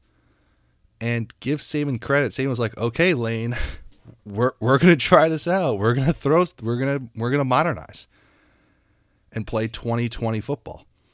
And yeah, and ab- absolutely. And so to be seen what Notre Dame does, but I would be if I was a Notre Dame fan, I would be optimistic after this game that because you're watching, saying, "Hey, we're not that far away. We just didn't have three of the five best players in college football this this year, but we're not that far away. We're not we're not as far away as we were in 2012." I would agree with that. I, uh, I, I, I, I, I spoke too quickly. I don't agree with that. I think the gap's getting bigger, not smaller. I, I think that they got embarrassed less in the game against Alabama, but I, I, I do think they're further away than they were at that point. Interesting. Interesting. Well, we'll be able to debate that. We'll, we'll be able to debate that for years to come because neither one of us thinks Notre Dame will be in the playoff next year. be, you know, new, most likely a, a, a new quarterback and, and everything to be seen, right? They'll, they'll still be good, but probably not one of the th- How good? three or four best teams in the country. That brings us to the national championship game. For all the marbles, right? It is this game. Where's this one? Miami, South Beach. Also, by the way, where all national championships or Super Bowls should be held, right? It's Miami. The weather is great. It has all the hotels and nightlife and restaurants that can host a huge event like this in a normal year. Ohio State versus Alabama. This is a rematch of the 2015 what was it semifinal game at the Cotton Bowl or the Sugar Bowl? I believe that was the Sugar Bowl. Yeah. That was still when Urban Meyer was coaching. So this is the first matchup between Ryan Day and Nick Saban. We're going to break this down. We're first going to talk about the coaches. Nick Saban and Ryan Day, the legend, the GOAT, the most successful college football coach ever versus the new cool kid on the block. This is very eerily similar to me of the Rams Pat Super Bowl in 2018, where it was Bill Belichick versus Sean McVay. Sean McVay. Interesting. That's an interesting comparison. I think it's a good comparison. And I know you're an Ohio State guy, but and I don't want to rain on your uh, parade too much, but I just want to remind you that this is Nick. This is Nick Saban, who the same guy who once won a national championship and was upset because it put him further back on the recruiting timeline. so and I respected the heck out of it. So so this is this is the this is who you you guys are going up against. Yeah, and it's not supposed to be easy. It's No. not supposed to be easy. Uh, Nick Saban is a legend. Like you said, he is the standard. And I think that's why, in a lot of ways, when Urban Meyer beat him in 2015, uh, or, or I get was that New Year's Eve 2014, whatever, it doesn't matter. In those playoffs, it felt monumental because Urban Meyer was, I think, in a lot of ways, the closest thing to Nick Saban at that time. Obviously, now Dabo is is the one giving him a run for his money, but I think Ryan Day, in a lot of ways, can cement his spot amongst the best coaches in the country, which I think is maybe just wet cement and not fully hardened cement at this point. Mm-hmm. Um, it's pretty clear he's one of the best coaches in the country. Um, but I think this is a, potentially a statement for him, but it's also potentially a reminder from Nick Saban of like, ha ha ha, good try. Um, Do we know? Do we know where Nick Saban had Ohio State on his coach's ballot? Uh, I didn't see. I think he had them fourth. Okay. Fourth or third. Fourth or third. Okay. But Smart, 11, smart man, S- smart man. Not eleven. but it- you know, the Saban family is providing some bulletin board material. yes. Please share. Oh man, I guess Nick Saban's daughter tweeted something and then immediately deleted it among uh, or about the uh, along the idea of the COVID, the the rumored COVID issues in Ohio State's program are fake, and Ohio State is putting out that false flag because Justin Fields is not recovered from their injury, and they're afraid to play Alabama. Uh, without Justin Fields fully recovered, and they should just man up and play him with their backup. Didn't work that well last time. It, oh, Alabama had to play Ohio State's backup quarterback. As Cardale Jones immediately clapped back, the last time we played you, I think it was our third string quarterback that beat you. uh, and he was correct. And you know, Ohio State had a big next man up moment that year, and and it's a little bit different this year, right? Like C.J. Stroud is a backup, is the backup, but while he is a five star recruit, he is a true freshman, so a little bit different. Um, but you know what? It looks like they're going to play on Monday, um, and Ohio State is just as good as it gets in terms of taking stuff that you should just laugh off and somehow turning it into insane motivation. They are weirdly really really good at that. Before The number of Ohio State players that tweeted after the Clemson game, you know, not a bad win for the 11th best team in the country, or yeah, turn it up to 11, or um, breaking news number 11 Ohio State becomes lowest ranked team to ever win college football playoff game was astounding. Astounding. They they find motivation wherever it is and it, and it definitely helps them from a fan's perspective Mhm. i i if if that's what it takes to get ohio state fully healthy with covid to push the game back a week let's do it like I'm not sure there is COVID. I, that rumor seems to be semi sketchy. Okay. Well, if if it's COVID at Alabama or COVID at Ohio State, this entire season has been about maximizing television dollars I agree. and the you. television product. move the game back. Move the game back. So- Undoubtedly. So the most like it's as you said, the most important game of the season for the national uh viewership audience. You're not going to have the teams at full strength if you could if you could do that. Like they should have bubbled this and done it in wherever it is, Miami. Do a bubble for 2 weeks, make sure everyone was negative, do the number of practices that that and prep that all the teams need to do and then play the game. It's about maximizing the television product. And if and if that's what it would have take uh, taken to do that, ESPN would have signed up in a heart in a heartbeat. As as we talked about, you know why the, the game Ohio State Clemson was four hours? It's because every TV break they're doing like seven minutes of commercials and just funding ESPN for the rest of the year.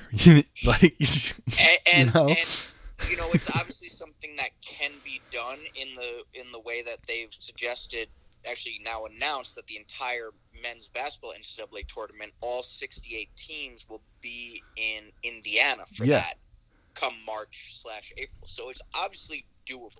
very very doable and look if they decide not to do that for whatever reason and we'll see it's more than likely that neither team will be at 100% full strength Agreed. Agreed. just given how contagious covid is but given going back to the to the to the coaches part of it is that Steve Sarkisian was named the Texas head coach earlier this this week or this weekend.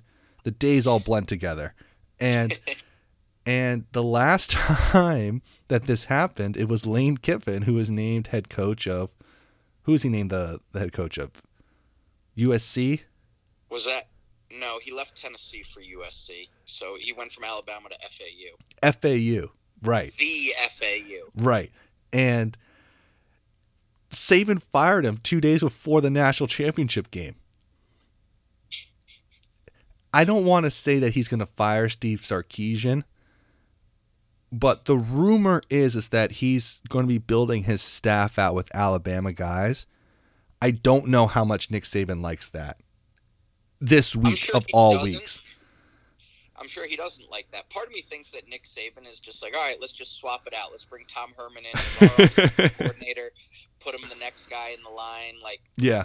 heck, Butch Jones was an analyst for them and already got the Arkansas State job. Like, Yeah. you, you know, obviously Steve Sarkisian has done an amazing job working with Alabama and, and doing some amazing things offensively.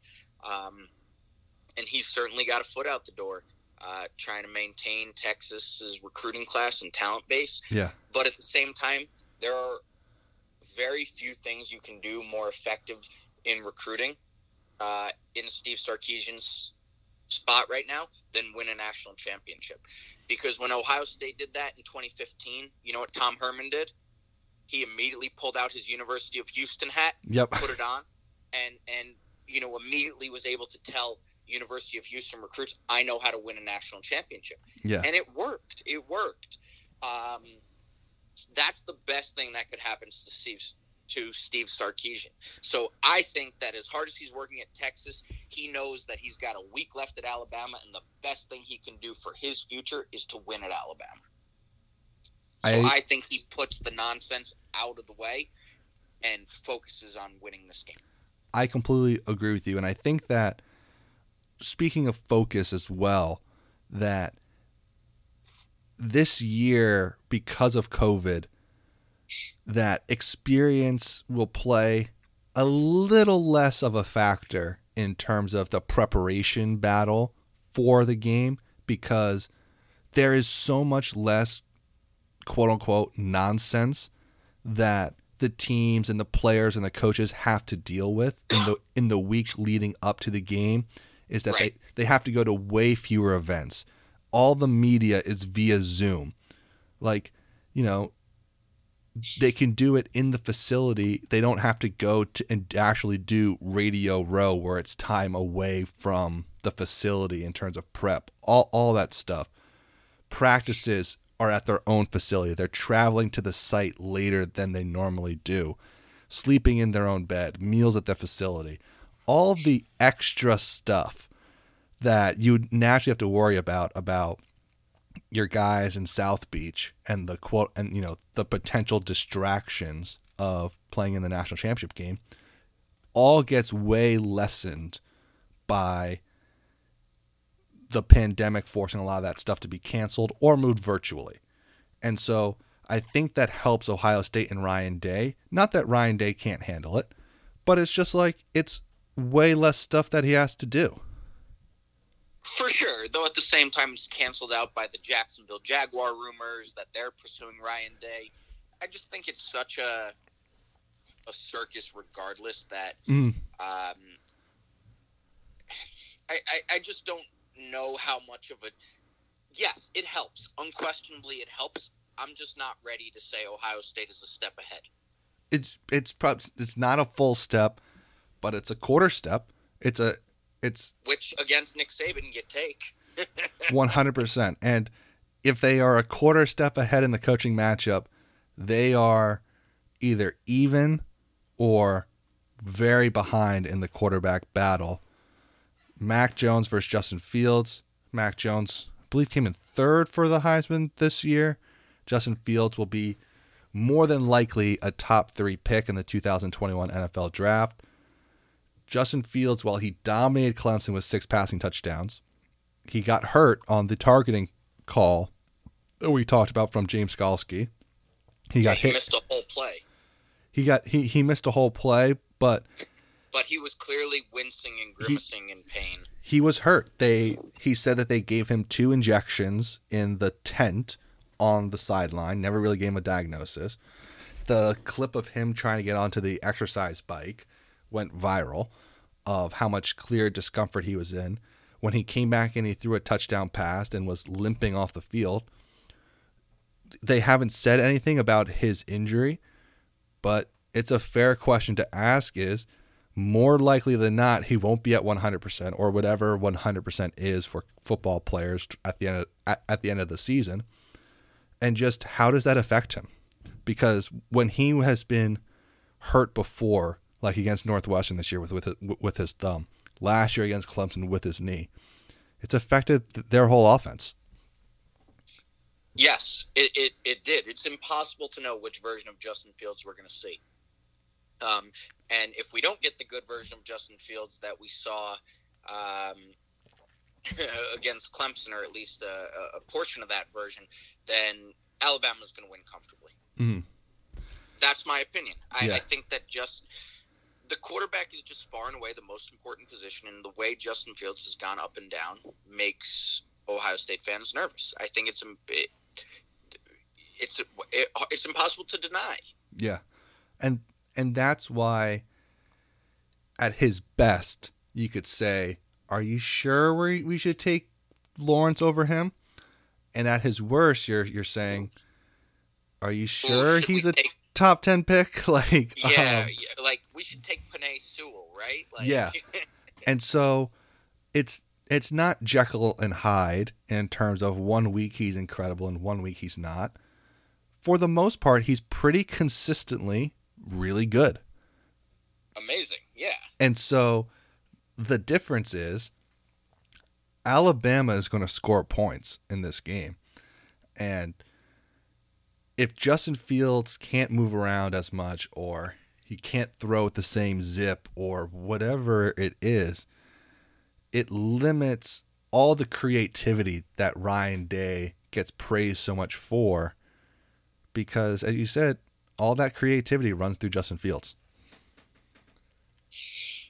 and I think that you can look at positional comparisons, Mhm. and obviously Alabama is going to win the receiver comparison, especially now with the seeming confirmation that Jaylen Waddle is going to play in this game. Yeah, so he Uh, fractured his ankle. Just just for the listeners, he fractured his ankle on the first snap against Tennessee in mid October. People said he was out for the season. He's been practicing this week, and Jaylen Waddle was their number one receiver coming back, and was likely going to be a Heisman finalist if he stayed healthy and be, due to his absence, DeVonta Smith or, or DeVonta Smith has completely dominated college football, and having them both back potentially is is worrying if you're an Ohio State fan. Very much so. I mean, it's you already have your hand hands full with three Heisman finalists. Now you talk about the guy who was expected to be even better than them, Yeah, let alone John Metchie and, and plenty of the other weapons they have. But my point was going to be that in a head-to-head comparison, Alabama wins the receiver battle, but don't forget Ohio State's receivers are pretty darn good too. I mean, For sure. Olave and Garrett Wilson are both probably going to be first-round picks. Um, you know, Najee Harris obviously was the Heisman finalist, but Trey Sermon has played better than anyone the last two weeks of the season. I, I think that um, my point is that they can survive Justin Fields not being 100% of what he was against Clemson because of those weapons. They can't survive Justin Fields being 50, 60, even 70% of what he was against Clemson, um, which is what, how he played against Northwestern, to be honest.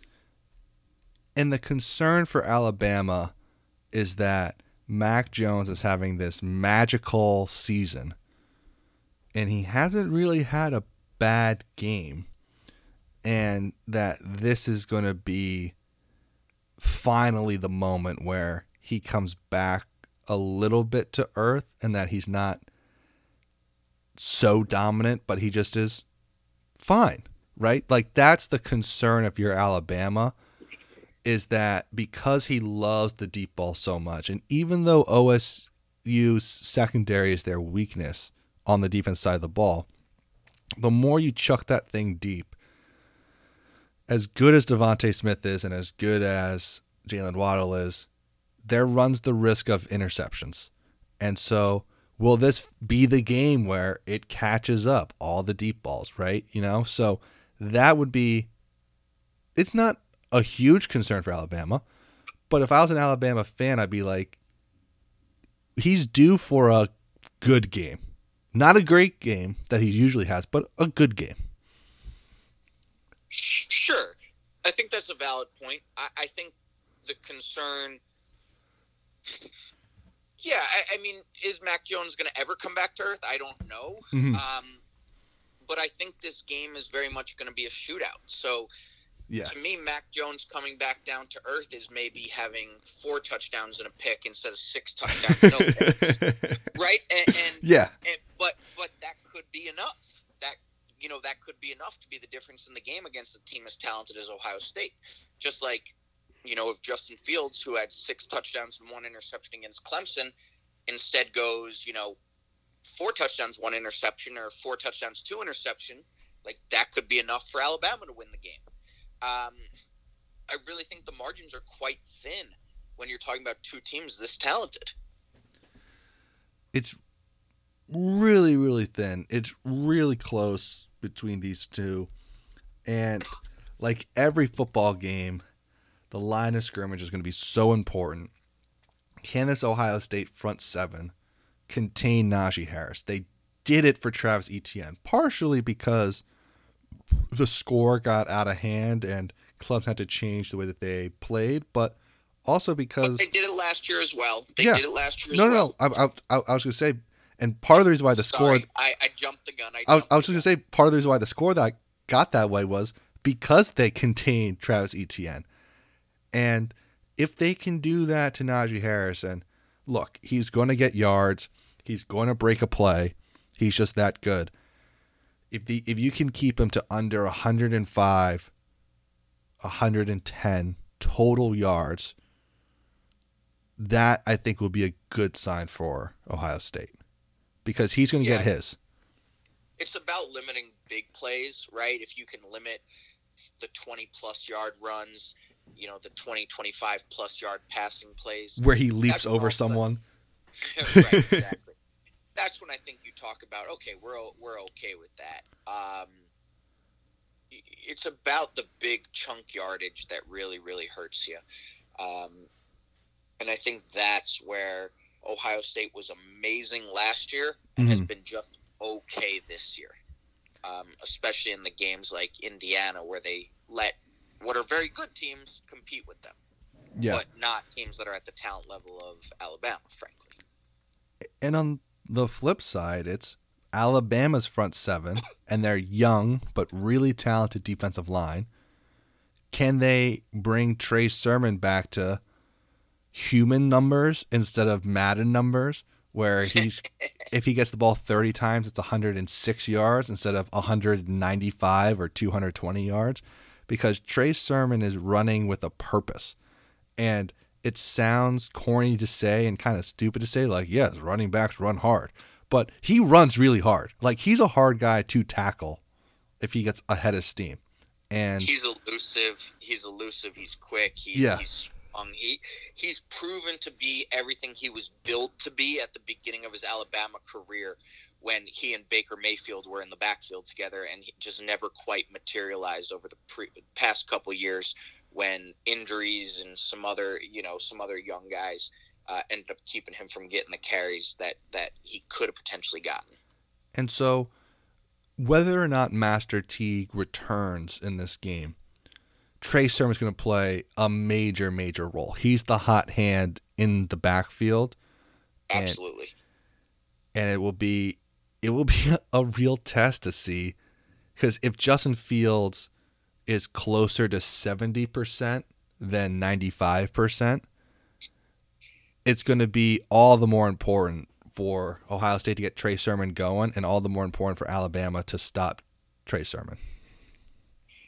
Agreed. If if if Trey Sermon doesn't have the best game in his history, which by the way would require him to have some like 332 yards or more. Yeah, to Um, to break the all-time record again at Ohio State.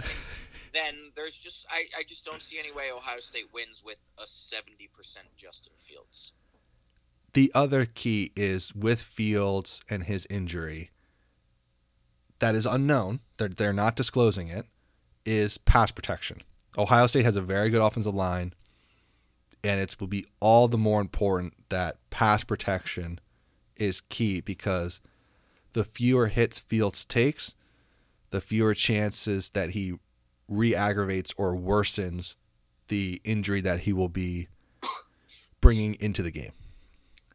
Absolutely, and I think one of the really interesting and potentially telling things that gave me confidence was even after Fields came back in the game, it felt like Ohio State and Ryan Day were confident enough to call plays that required deep shots down the field and longer developing routes, Yeah. um, which indicates to me that they weren't particularly worried about only letting him throw, you know, five yard outs because he had to immediately get the ball out of his hands. So that does give me a little bit of confidence, especially because, um, you know, I mean, some of the throws he had down the field to Olave, the one he had that I think was like 62 yards in the air to Jameson Williams was just absolutely remarkable. And if Ohio State can push the ball down the field and really stretch the secondary, then all of a sudden you have the tight ends that you mentioned.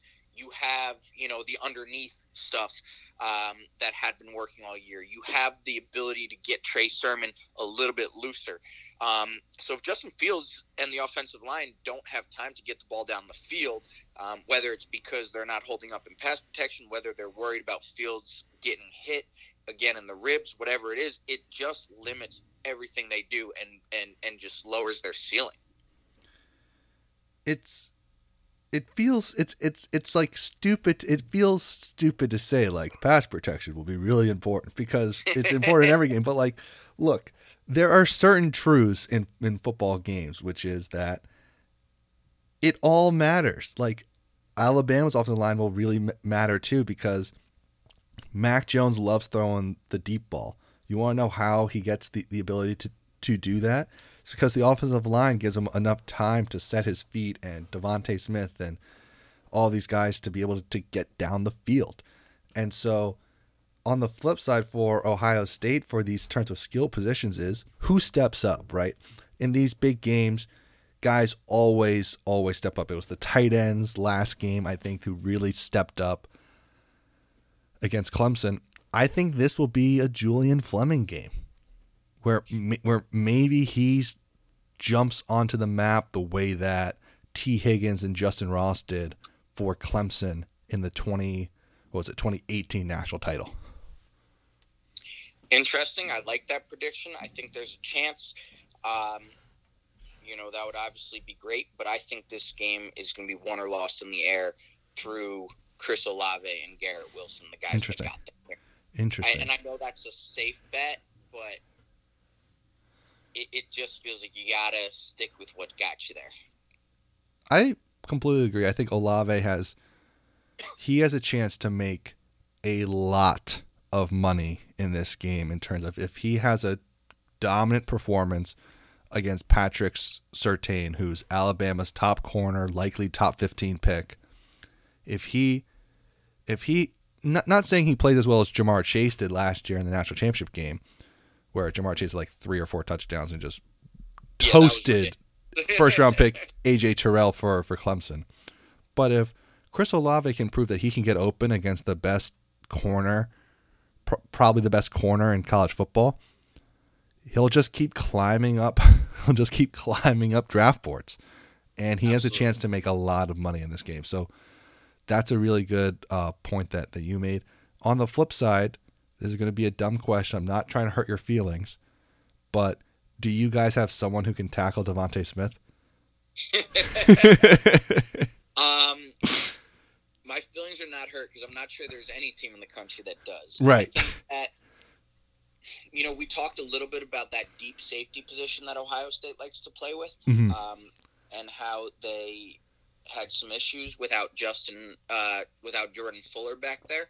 And I think that's a huge concern. I think that we're gonna see a lot of softer coverage, maybe some zone wrinkles um, to try to contain the big play, and, and but these unproven safeties and, and defensive backs next to Shaun Wade are going to have to, you know, really show discipline that we haven't seen all year uh, in order to best limit Alabama's weapons, including the Heisman Trophy winner DeVonta Smith. It's it'll be interesting to see if they because he's going to get the ball. There, there's the way the college football is played now. You can't do a Darrelle Revis type one-on-one shutdown, double team, and prevent him from getting the ball. No, he's going to get a screen pass. They're going to run screens for him, quick slants. DeVonta Smith is going to touch the football in this game, and more likely than not, he's going to touch the ball more than five or six times. Absolutely. It's exactly what you said, which is this soft coverage to keep everything in front and trust your open field tackles. And say to the Heisman Trophy winner, break every tackle, right? Beat us all down the field. Because if he does that again, he may be a top five pick. He may be picked over Ja'Marr Chase and go into the top four because he will prove to be truly, truly extraordinary if he outruns everyone on Ohio State the way he did against Notre Dame and the entire SEC regular season. But it's you can't let him get behind the defense because then it's just easy pitch and catch money for Mac Jones and DeVonta Smith. Right. It's yeah, absolutely. It's limiting the big game breaking plays. Easier said than done though. One hundred percent. Special teams, we have to mention special teams. Special teams is always important. You can't lose points and you can't lose field position.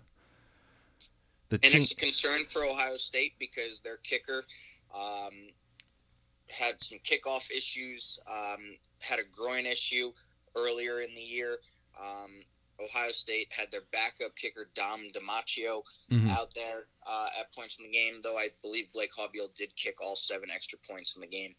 Um, so we'll obviously have to check on his health. Uh, Drew Chrisman, the punter for Ohio State, is someone who is you know one of the best in the country. So when it comes to flipping field position, Ohio State should feel great about that. But Alabama is also consistently amongst the best special teams um, teams in the country because yeah. that's Nick Saban emphasizes, right? Like yeah. there are no little things. Every big thing, every little thing matters. Every little thing is a big thing. You know, whatever the right way to phrase that is, that's how special teams are treated. Um, and, and, their return game is explosive. DeVonta Smith, I believe, had a return touchdown this year at some point. Um, you know, their coverage teams are excellent. They tackle well. Everything Alabama does is solid, if not spectacular.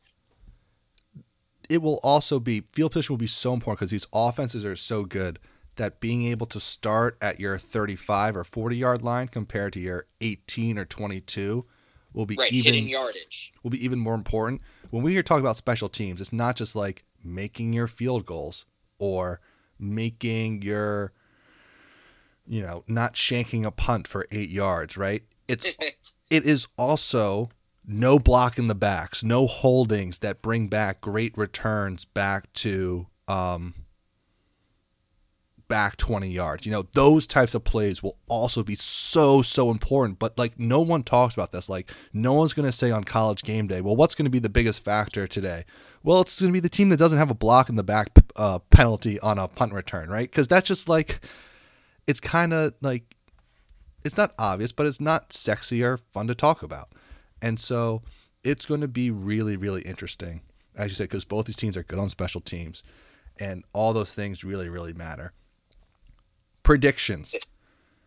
Yeah, prediction. Um, I think it's gonna be close. I think it's gonna be tough. I have um, Ohio State forty-five, uh, Alabama forty-two.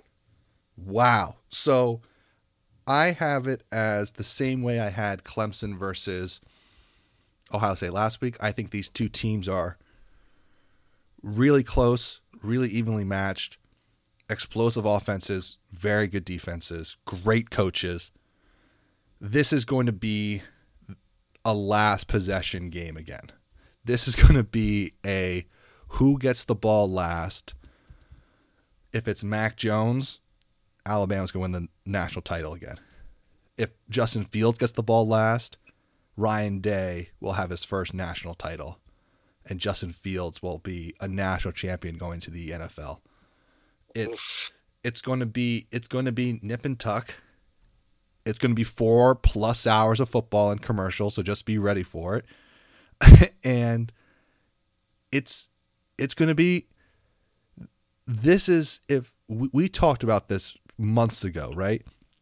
The whole goal of this season was to have at least Alabama, Clemson, and Ohio State in the playoff to have a national champion. And they got that. And Yep. for everything that went to the season and it will be dissected and talked about of was it worth it? They achieved their goal of the college football playoff committee and the conference achieved their goal of we got the national championship game that we would have predicted most a lot of us before the season started. And that didn't change. It was a winding crazy path to get here. But if if you're these are two of the three best teams in the country before the season, proved during the season, and now they have a chance to prove who is the best. And so I'm I'm happy that uh that you are so invested in Ohio State because it makes these conversations so much more fun that if I say anything, you'll throw in some like Ohio State's reference joke because you're so invested in it. It just makes it so much fun. I'm really happy that we've gotten a chance to do these preview podcasts.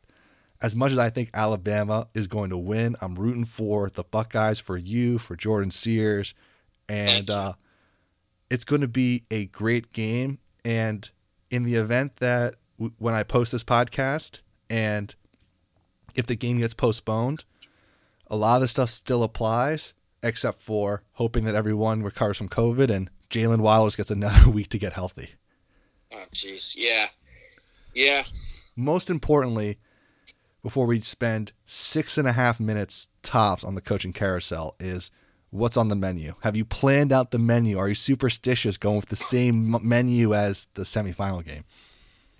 You know, I, I haven't thought about it a ton yet. Um, I actually pivoted uh, during the the semifinal game, and we went with um, like a really nice like taco beef and bean dip um, with some Tostitos, and then we went with um, some pizza rolls and some other different like appetizer stuff. We went more appetizer than main course.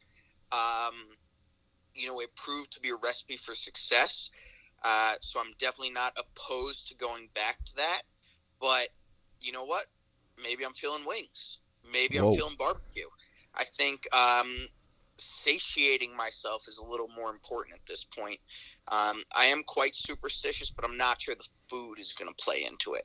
Um, potentially the shirt, you know, that sort of stuff where I sit on the couch, but but I, I, I don't let the food come into it. We want to go fresh every time.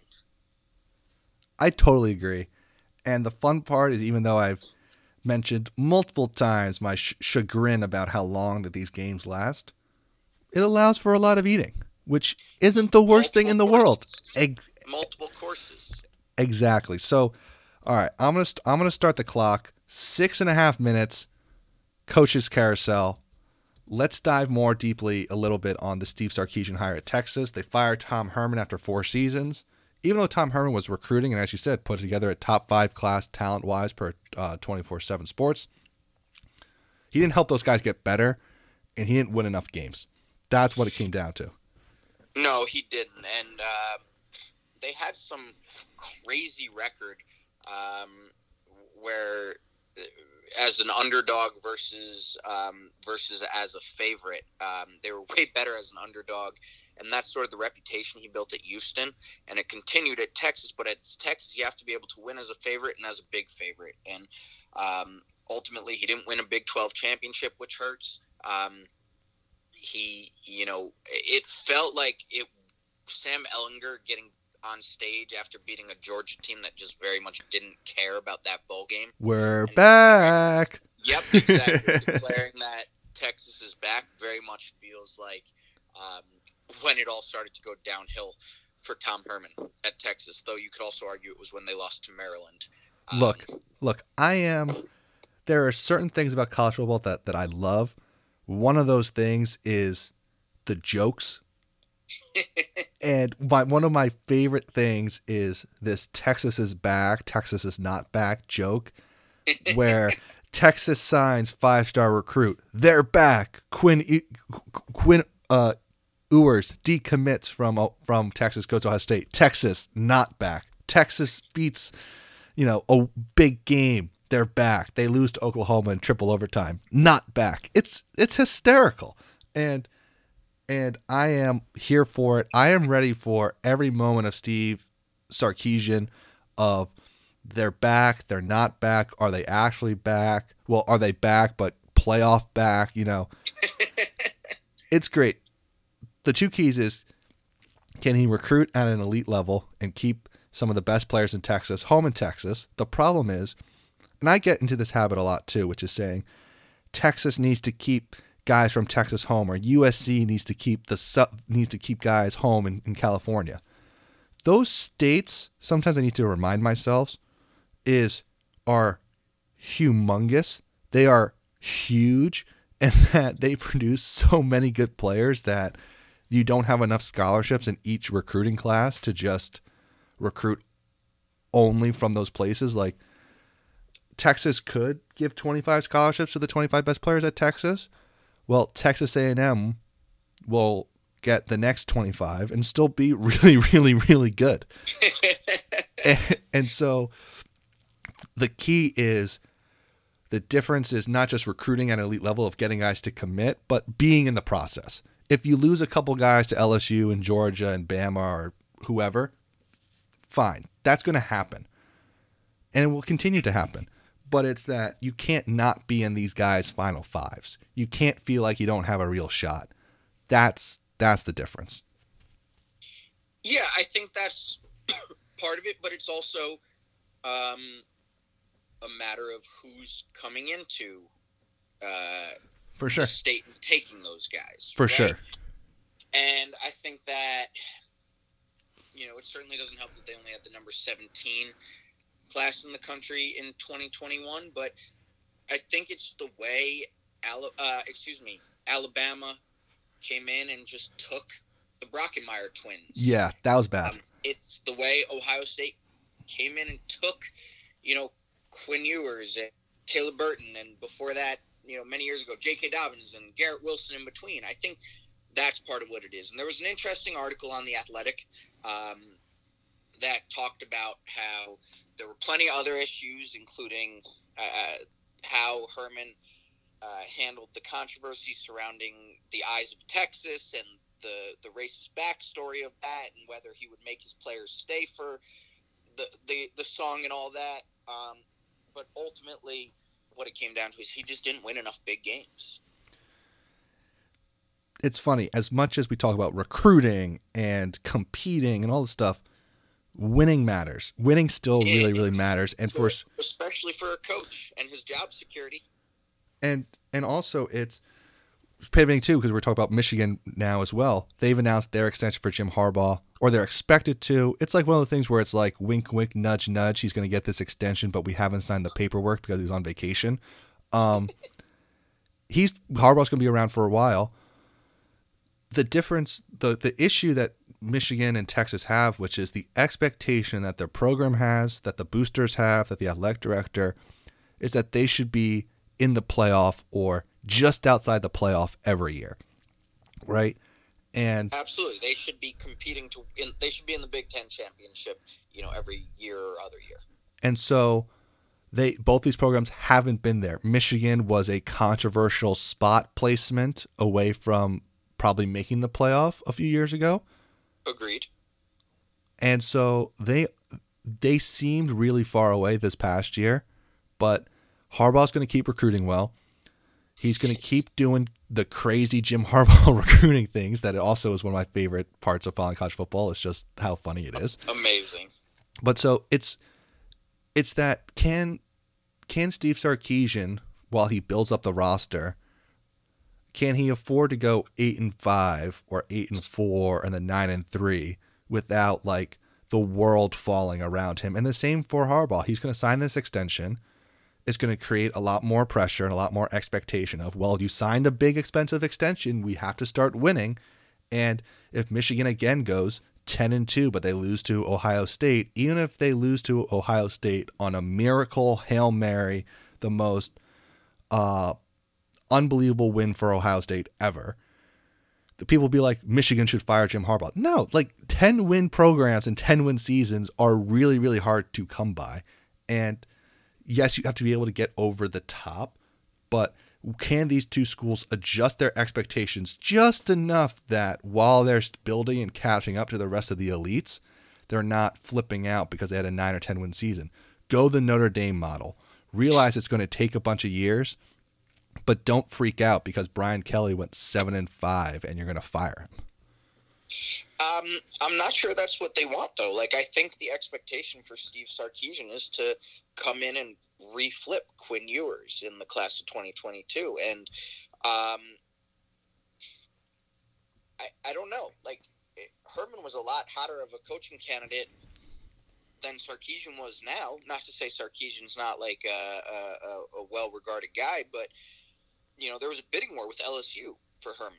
Uh, I, I yeah. think that the expectation is Sarkisian wins and wins right away. I don't know if he's expected to make the playoffs in year one, but um, I ex- think he's expected to to come close in, in, the first year or two.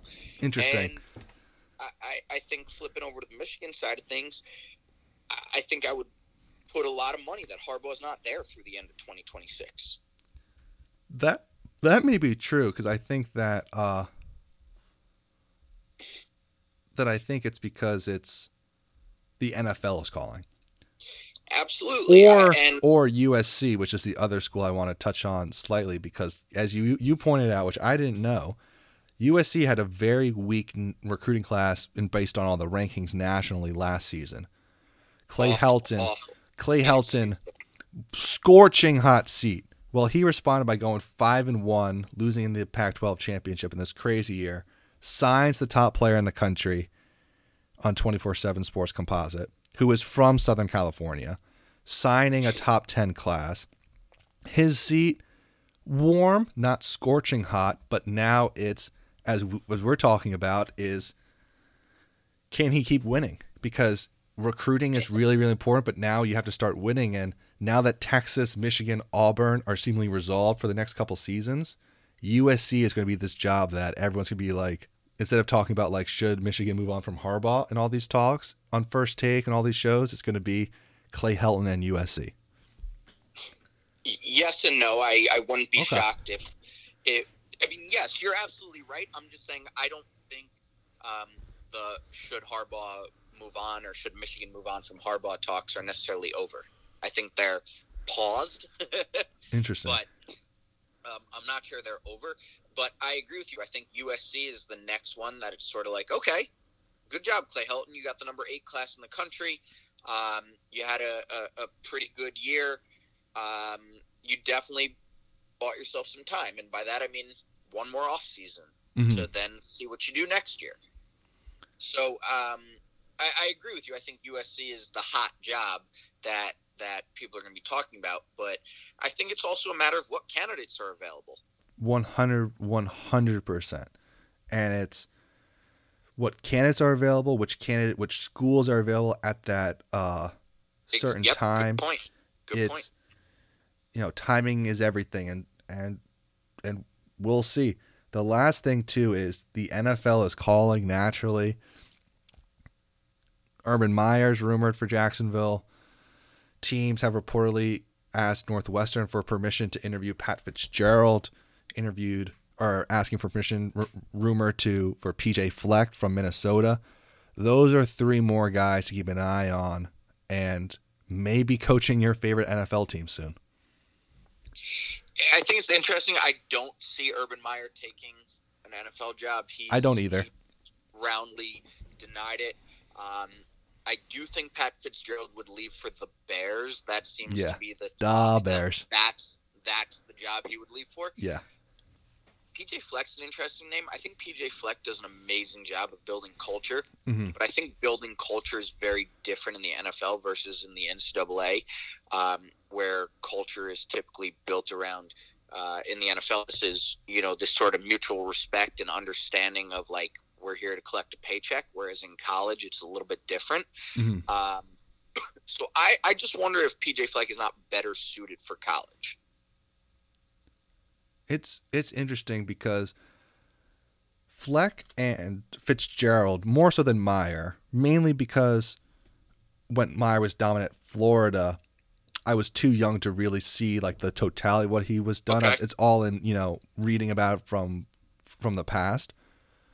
Fleck and especially Fitzgerald seem like corporate leaders. They seem like a guy who could run a company, and these big teams these teams are huge companies. And the one thing that i will say is the last two jobs urban meyer has had at florida and ohio state he is at a talent advantage over a lot of the teams that he plays and a lot of teams in college football. The difference in talent from nfl team to nfl team so often is so minuscule and the parity in that league is just incredible that Fleck and Fitzgerald are used to not having the most talented roster. They are used to getting the best out of everyone and the culture and all that stuff that makes that difference when you don't have an overwhelmingly dominant team. That they would be higher on my list than Urban Meyer for just the pure leadership, culture, football stuff. And besides the fact that when Meyer was at Florida, like 30 guys got arrested, which which is a bad sign. I just want to say Fair enough. is a Fair huge is him and off the field conduct by his by his players and his coaches staffs is a huge red mark on Urban Meyer's legacy as a college football coach. Yes, though it was better at Ohio State, with obviously the exception of everything that happened with Zach Smith, Which is what led to him quote unquote resigning, which was basically just like getting fired. Yeah, sort of. Yeah. Uh, let's talk about something else because that that I no. In all seriousness, though, um, I actually think Ryan Day is the best candidate out of all those coaches. Him him him and Lincoln Riley have blank oh, well, check. Lincoln Riley. Oh my Right. gosh, I would love for the Jets to go get Lincoln Riley. Those two guys happen, but those two guys basically have blank checks to choose their the job that they want in the NFL. I think they're just waiting for the right one to open up. agreed. But agreed. uh it's interesting because the college game and the pro game is very different. And we've seen in basketball, football, the success rate of former college coaches to pro coaches and pro coaches to the college game, it varies a lot. So it's always kind of fun seeing because every year there's the rumors of, you know, someone will leak something to a rumor like, hey, we're really interested in Nick Saban. And then Nick Saban has to respond to the rumor like, no, I don't want to go to the NFL. And it's it's really interesting to see Matt Rhule had success this year in Carolina. Um, Yep. Great culture builder. and so we'll see if then on the flip side, Chip Kelly didn't really succeed in in um in Philly or San Francisco. Jim Harbaugh was great at Stanford, really successful for the 49ers his first 3 or 4 years there. Then they, you know, collapsed and has been good at Michigan. Don't want to say great, but he's been good. And it's just it's interesting to see that because guys are going to keep getting hired from college to go to the pros, or at least rumored. It's always interesting because it's so different. We don't think it's that different because it's still football, but it's so different. Yeah, it's a good point. That's a very valid point, David. So so wrapping up here, we will be back next week to break down the entire events of the national championship, or we will preview it all over again. uh, uh, Sass, always a pleasure having you on. Really appreciate you taking the time out of your Wednesday, and uh, I'm hoping that you're able to sleep this week and just uh, enjoy everything about your team being in the national championship game. Thank you, David. It's uh, it feels well. I'm going to say I'm partying like it's 2003 and 2015. we don't talk about what happened in 06 and 07. No. but seriously, it's always great being here. I appreciate you having me and love talking sports with you. That'll do it for this episode of the Double Double. If you like this podcast, you can find us on iTunes, Spotify, or wherever you your podcast. You can subscribe, rate, and review. Five stars would be much, much appreciated. Also follow us on Twitter at DBL underscore DBL podcast. We'll be back next week. Take care and make it a great day.